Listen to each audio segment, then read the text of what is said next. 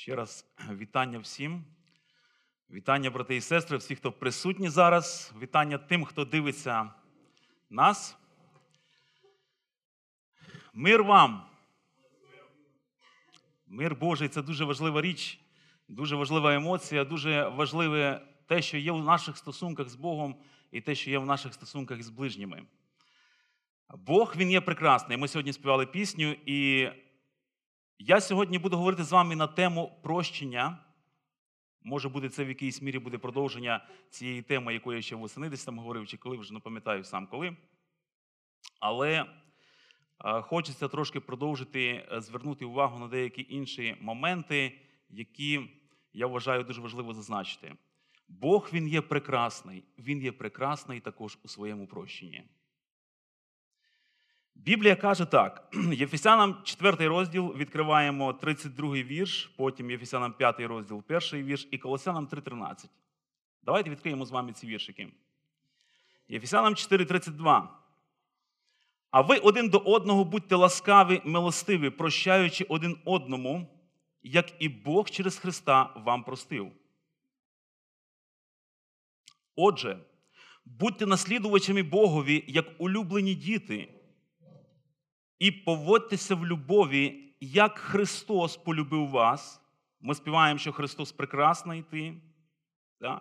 І ми хочемо цю красоту відобразити в нашому житті. Бог прекрасний. Будьте наслідувачами і поводьтеся в любові, як і Христос полюбив вас, і видав за нас самого себе, як дар і жертву Богові на пахощі приємні. Колосянам 3:13. Терпіть один одного і прощайте, коли б мав хто на кого оскарження. Як і Христос вам простив, робіть так і ви. Я не знаю, наскільки це стосується питання звички. Можливо, ми прийдемо трохи пізніше до того, які в нас є звички, у тому, коли ми прощаємо або не прощаємо людей. Але зараз я хочу зробити деякі заяви. От як простити? Це наша головна тема завдання, питання, яке ми ставимо собі. Як простити так, щоб це було відповідно біблійному стандарту? Хтось із вас може заперечити, але ж є багато невіруючих людей, які добрі по своєму характері, і вони можуть прощати, і вони дійсно прощають. І це правда, тому що в якійсь мірі ми не до кінця втратили той образ Божий, який Бог заклав до нас з самого начала. Тому ми, маючи ці залишки якоїсь доброти да, від Бога, ми можемо його відображати, і ми несемо, і ми прощаємо. Друзі, але коли говориться так, як Христос, це височенний стандарт. Це височенний недосяжний стандарт. Це те, що ти не можеш зробити своїми силами. Нам не властиво прощати ворога. Тобі не властиво прощати того, хто плює тобі в лице. Це не є то, що нормально для мене, то, що я можу легко робити. Коли тебе оскорбляють, коли тобі завдають велику шкоду, великих масштабів. Не просто прощати, друзі, согласіться. І я знаю, що кожен із вас в цьому залі є свідком того, що таке прощення дається далеко нелегко. Що таке прощення? Прощення це коли ти припиняєш вимагати від кривдника заплатити борг. Я перестаю вимагати від тебе заплатити. Я тебе прощаю, я дарую тобі. Це прощення. Прощення, друзі, це не є правом вибору людини. Знайома фраза. Я чую цю фразу в багатьох із вас, членів нашої церкви. Багатьох людей невіруючих. Людина має право вибора. Вам знайома ця фраза? Це велика брехня, друзі. Я зараз про саму фразу, я не про вас. Людина не має права вибору на гріх. Невже ви маєте право вибору на непрощення? От уявіть собі, як не... як глупо звучить ця фраза. Я маю право вибору, Бог дав мені право вибору. Ви хочете сказати, що Бог, ну розумієте, саме право поняття, це значить, що я маю законні права. Це говорить про мої права. Тобто, в мене є законне право, яке дав мені Бог, на те, щоб грішити проти самого себе, ну проти нього. Да? Тобто Бог дає мені законні права на те, щоб порушувати ті стандарти, які він заповів, що не можна робити. Це шизофренія. Бог не дав нам право вибора, якщо говорити про гріх і про святість, про праведність. Бог не ставить передо мною варіанти і каже, ти можеш вибрати. Я даю тобі право або зрішити, або вибрати праведність. Нема такого вибору. Якщо що стосується прощення, друзі, прощення це Боже повеління. Прощення це Боже повеління. Новозавітні тексти, які ми з вами щойно прочитали, це чітке повеління. Це не просто варіанти, які Бог нам предоставив. Ти можеш це зробити, а можеш ні. Це повеління. І я скажу вам більше того, у повторенні закону це перший раз, коли зустрічається повеління прощати. 15 розділ повторення закону. Ви можете відкрити перший другий вірш. У кінці семи літ зробиш відпущення. На російській мові в кінці семи років ділай прощення. До речі, прощення це те, що тобі треба робити. Це не те, що тобі треба просто відчути. Ділай прощення. Роби прощення, роби відпущення. А оце те відпущення. А ось в чому яке відпущення треба було робити. Кожен позикодавець, тобто той, хто дав комусь гроші, що позичає своєму ближньому, не буде натискати на свого ближнього та й на брата свого, бо оголошено відпущення ради Господа. Оголошено відпущення ради Господа. Уявіть собі картину. Я приходжу до вас позичити 50 тисяч доларів, наприклад. Ви даєте мені 50 тисяч доларів борг, і я чекаю якого моменту, як ви думаєте? Як віддати гроші вам? Я чекаю, коли закінчиться 6 років і настане сьомий рік.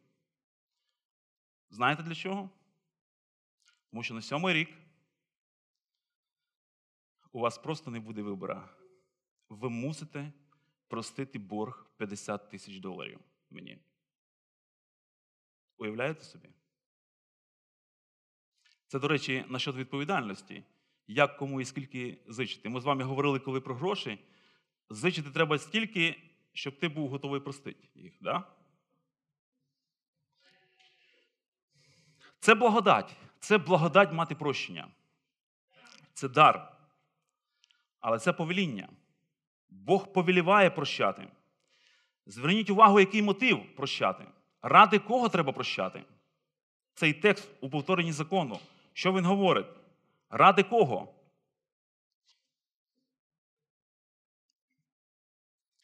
Цей текст говорить, що не ради себе, друзі.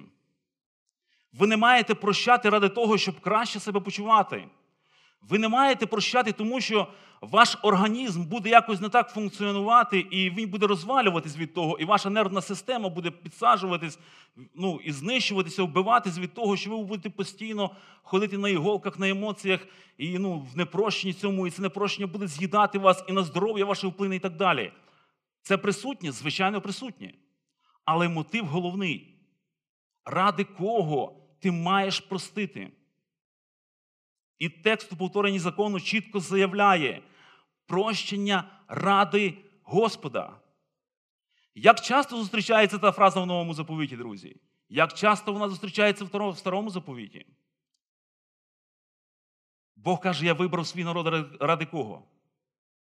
Ради себе, ради самого себе. Бог вибирає свій народ ради Бога.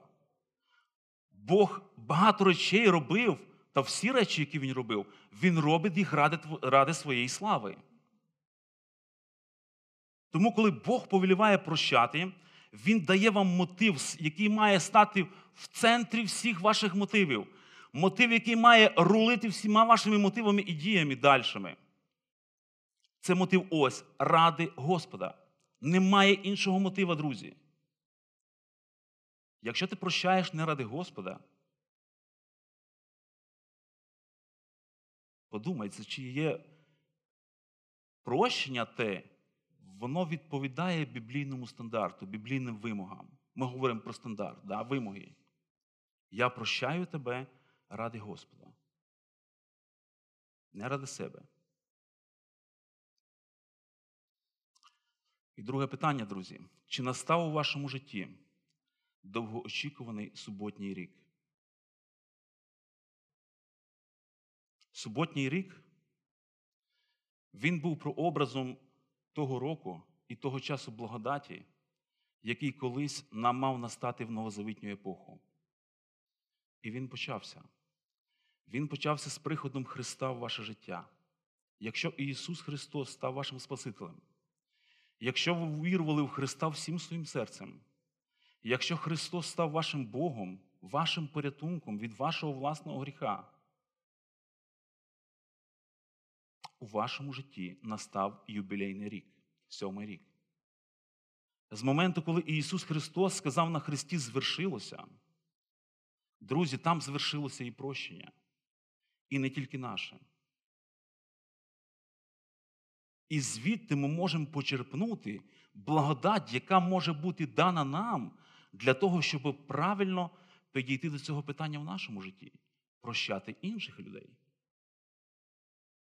І це є благодать. Чи наступив у твоєму житті цей юбілейний рік? Коли Ісус Христос запрошував до себе людей, Він казав: прийдіть до мене всі струджені і обтяжені. І я вас заспокою. Іншими словами, каже, я ваша субота. Я той, хто є тою суботою. Ви хочете жити в справжній суботі, ви хочете, щоб юбілейний рік настав у вашому житті. Прийдіть до мене. Я вас запрошую до себе. Друзі, і коли ми з вами приходимо до Христа, ми починаємо осягувати більше і більше, розуміти більше, перейматися більше і більше тим актом прощення, яке було звершено для всіх нас, людей. Тому що ми знаємо, що Бог полюбив своїх ворогів. Бог віддав сина за свого ворога. І це величезний акт любові. І Бог прощає нас, ми знаємо не по нашим заслугам. Прощення, воно і предполагає то, що у вас заслуг ніяких немає. Ви приходите до Бога з боргами, які у вас є, перед Його праведністю і святістю. І борги ці величезні. І ви йдете до Бога з цими боргами в очікуванні і в надії отримати прощення, отримати дар, який звільнить вас від цього тягаря. І коли Бог тобі скаже, ти прощений, то тоді ти по-справжньому вільний. Тому що Ісус каже, якщо син звільнить вас, тоді ви будете по-справжньому вільні. Не просто коли ти сам себе освободиш від цього борга. Не просто твоє собственне провозглашення скажеш, коли ти ти прощений, Ваня. Ні, коли Він скаже тобі, коли Він говорить тобі, ти прощений, це має набагато більшу силу, чим наші там собственні заговарювання.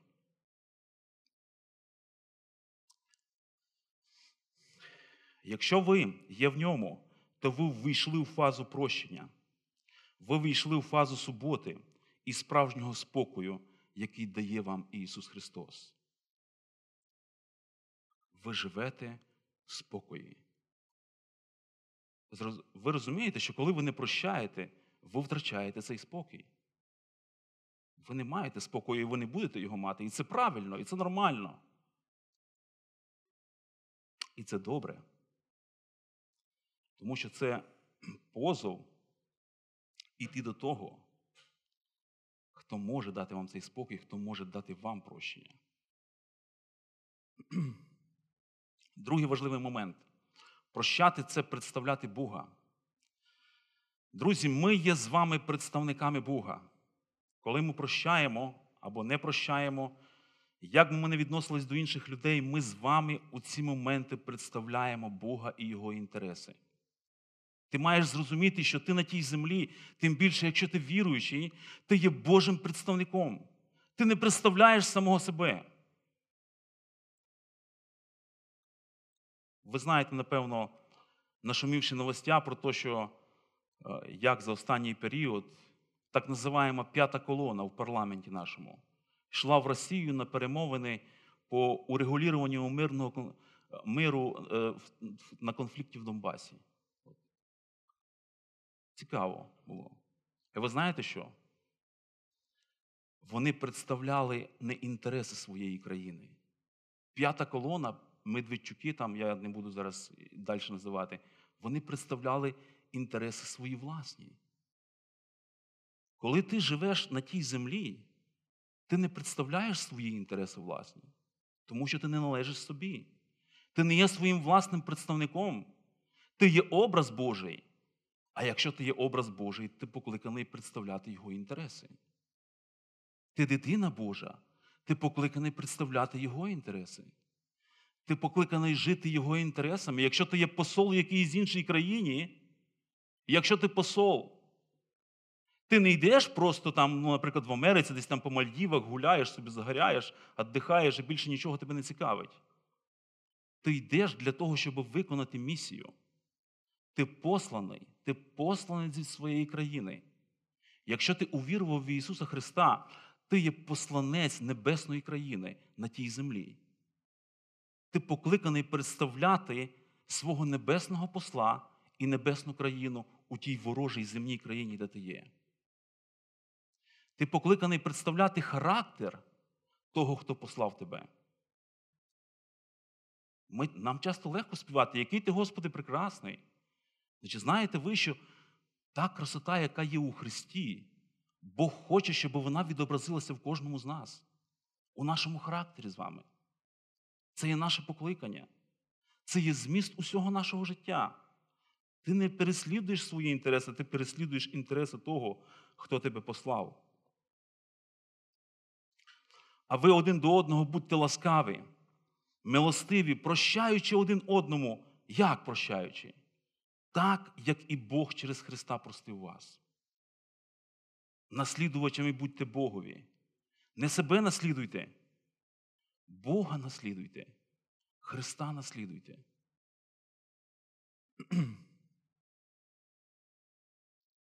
А який є Бог, який є Христос?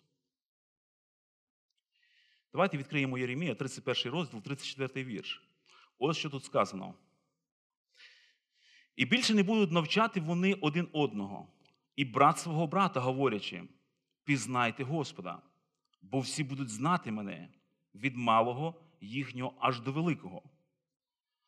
Каже Господь, бо їхню провину прощу, і не буду вже згадувати їм гріха. Бог каже, я їхню провину прощу, і більше гріха їм не згадаю.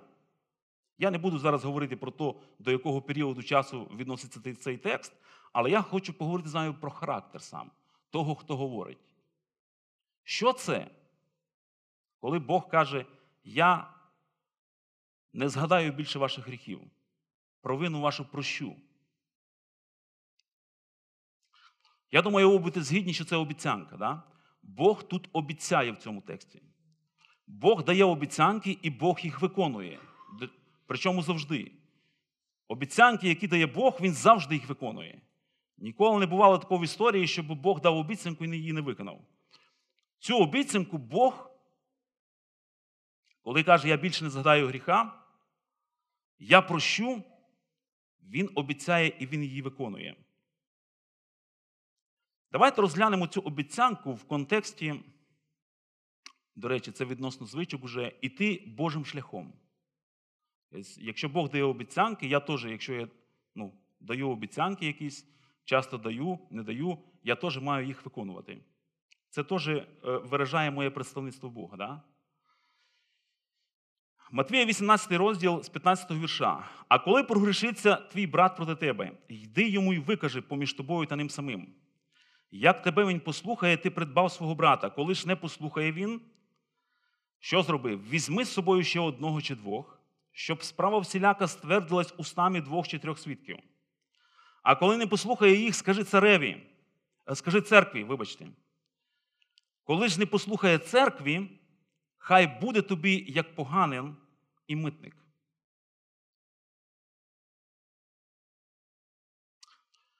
Я хотів би, щоб ми оцю процедуру Матвія 18 на неї подивилися в контексті Єремія 31 розділу 34 вірша.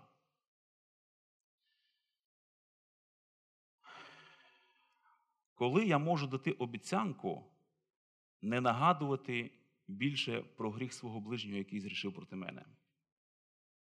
В яких умовах?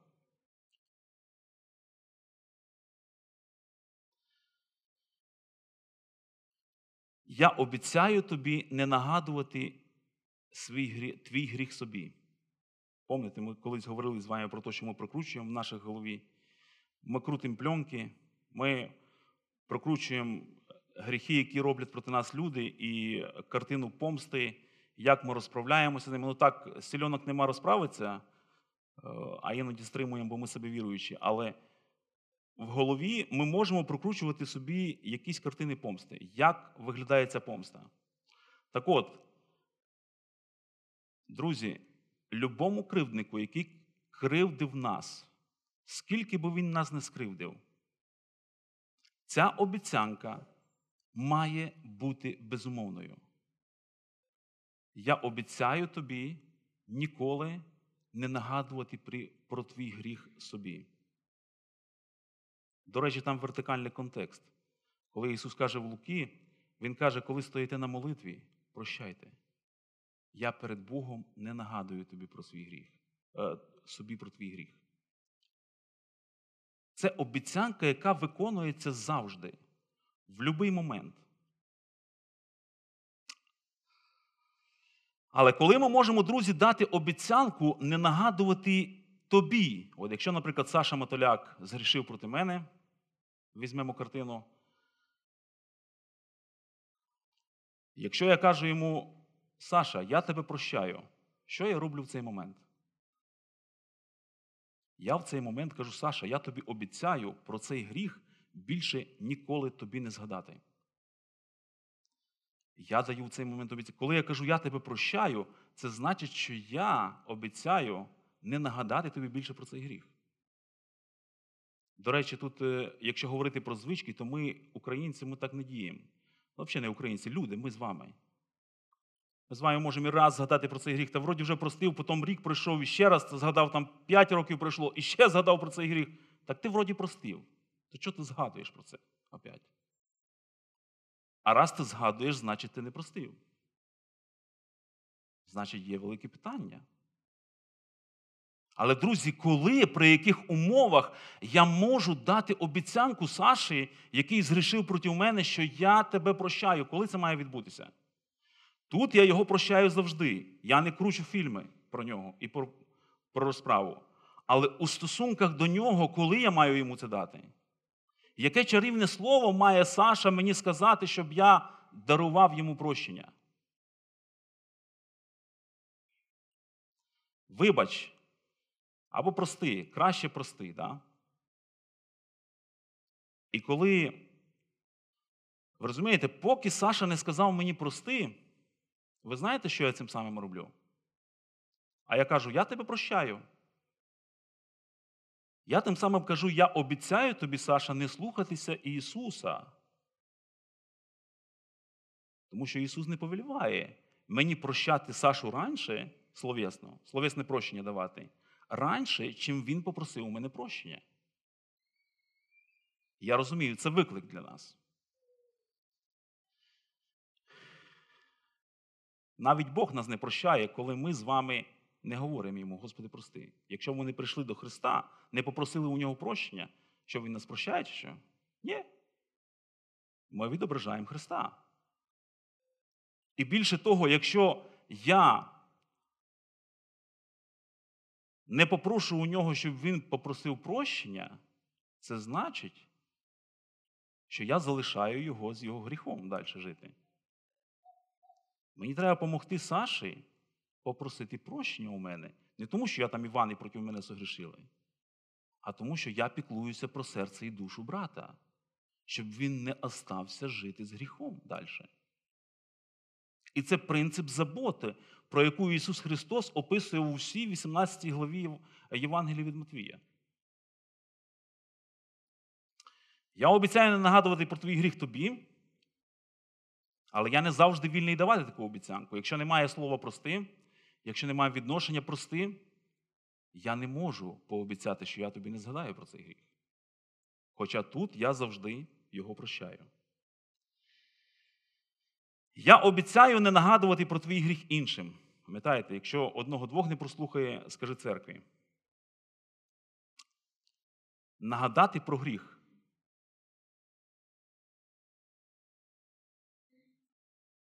В яких моментах я маю право, або не то, що право, привілегію, правильно сказати, привілегію, іти і ділитися з гріхом Саші з іншими людьми, інших людей, Валеру, наприклад, привлікати до того, щоб і е, взнати або сказати йому про гріх Саші, або привлекти його до е, якоїсь конфліктної ситуації.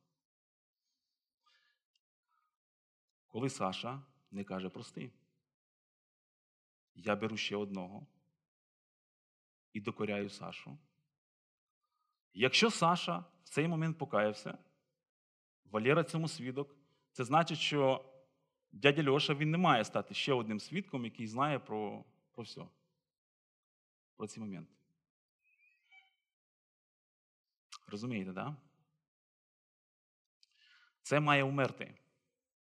Ця інформація не має піти далі. Але ми не звикли так. І це питання наших звичок. Ми зразу готові проафішувати все.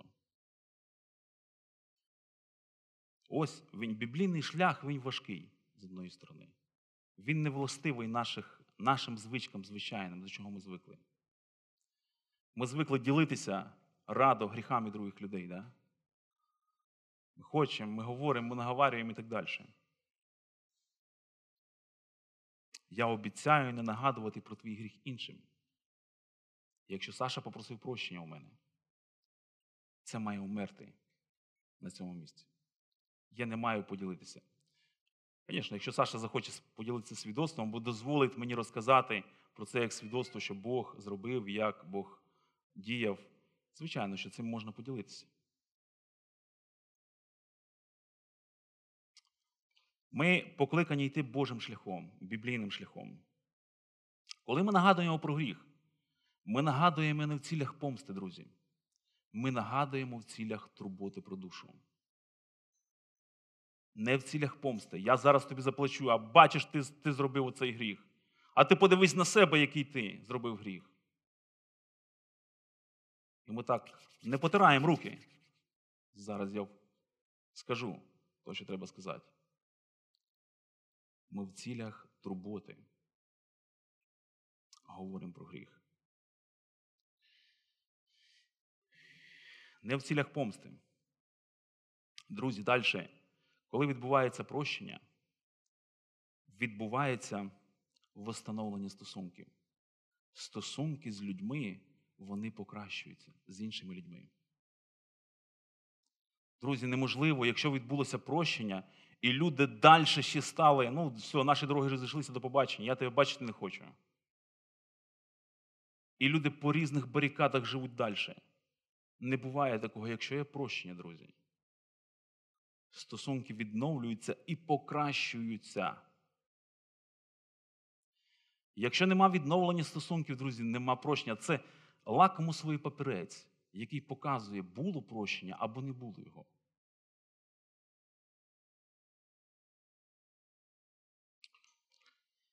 Живіть в любові, як Христос. Христос прощає своїх кривдників. Як було виражено це прощення? Він молиться за них. Він їх любить. Він готовий їх простити. Є одна історія в 16 розділі дії святих апостолів.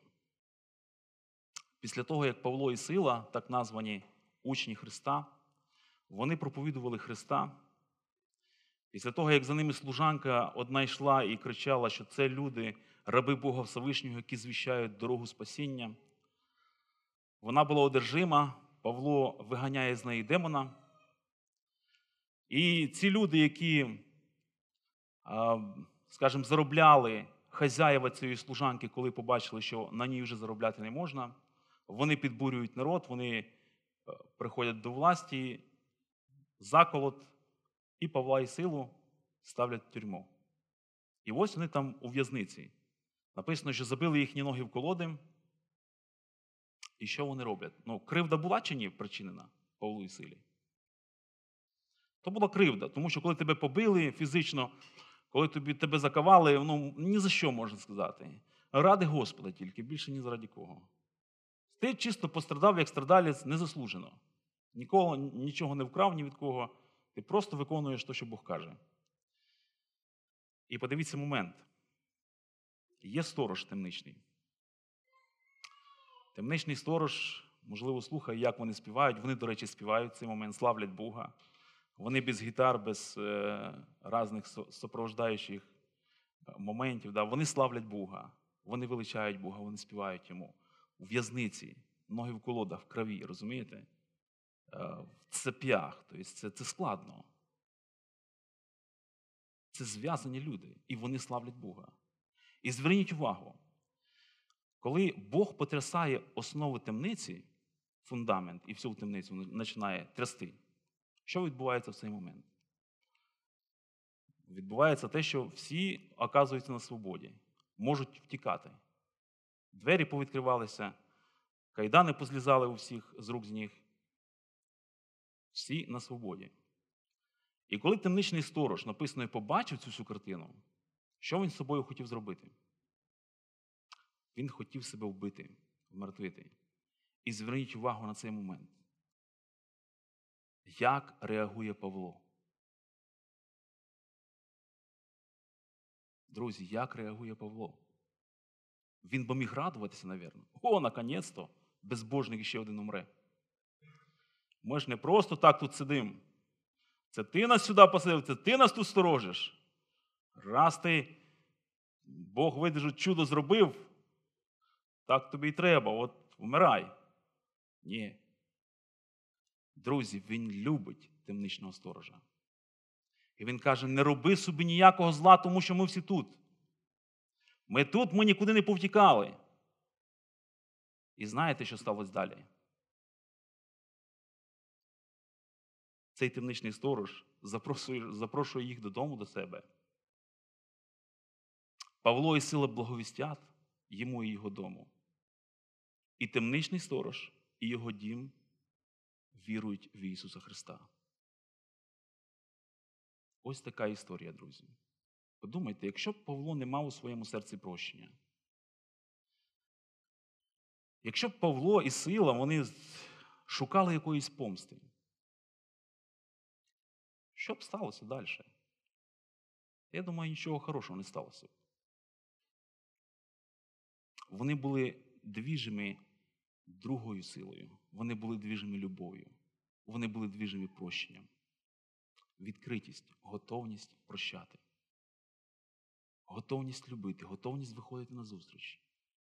Друзі, прощення завжди готове виходити на зустріч.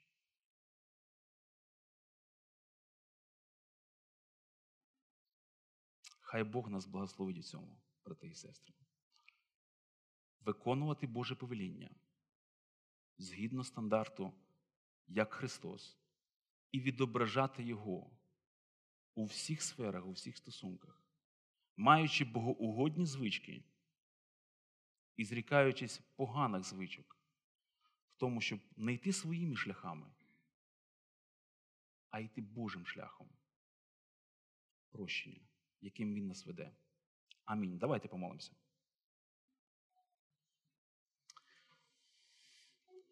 Господи, ми дякуємо Тобі за цей день. Ми дякуємо Тобі за Твою милість до нас. Ми дякуємо Тобі за те, що Ти наш Бог, який простив нам. І наш борг, Господи, перед Тобою, він в рази в рази більший, ніж той борг, який винні нам люди. Господи, ніколи наш борг перед Тобою не може порівнятися своєю величиною з боргами тих людей, які винні нам. Господи, і ми дякуємо Тобі за те, що Ти простив нас. Ти даєш нам жити в прощенні. Господи, ми дякуємо Тобі за те, що ми маємо насолоду і спокій у Твоєму прощенні. Ти добрий, ти любячий до нас. Ми, Господи, не варті цього, але ми бачимо і ще раз і ще раз переживаємо Твою милість до нас. Господь, благослови нас бути Твоїми представниками у цьому світі. Дай нашим відношенням нести Євангелію для кожної людини, яка оточує нас на тій землі. Ми дякуємо Тобі за Твою благодать, за безмежну милість, за Ісуса, за прощення, за Твої прекрасні духовні подарунки, якими Ти наділив наше життя. В ім'я Ісуса Христа. Амінь.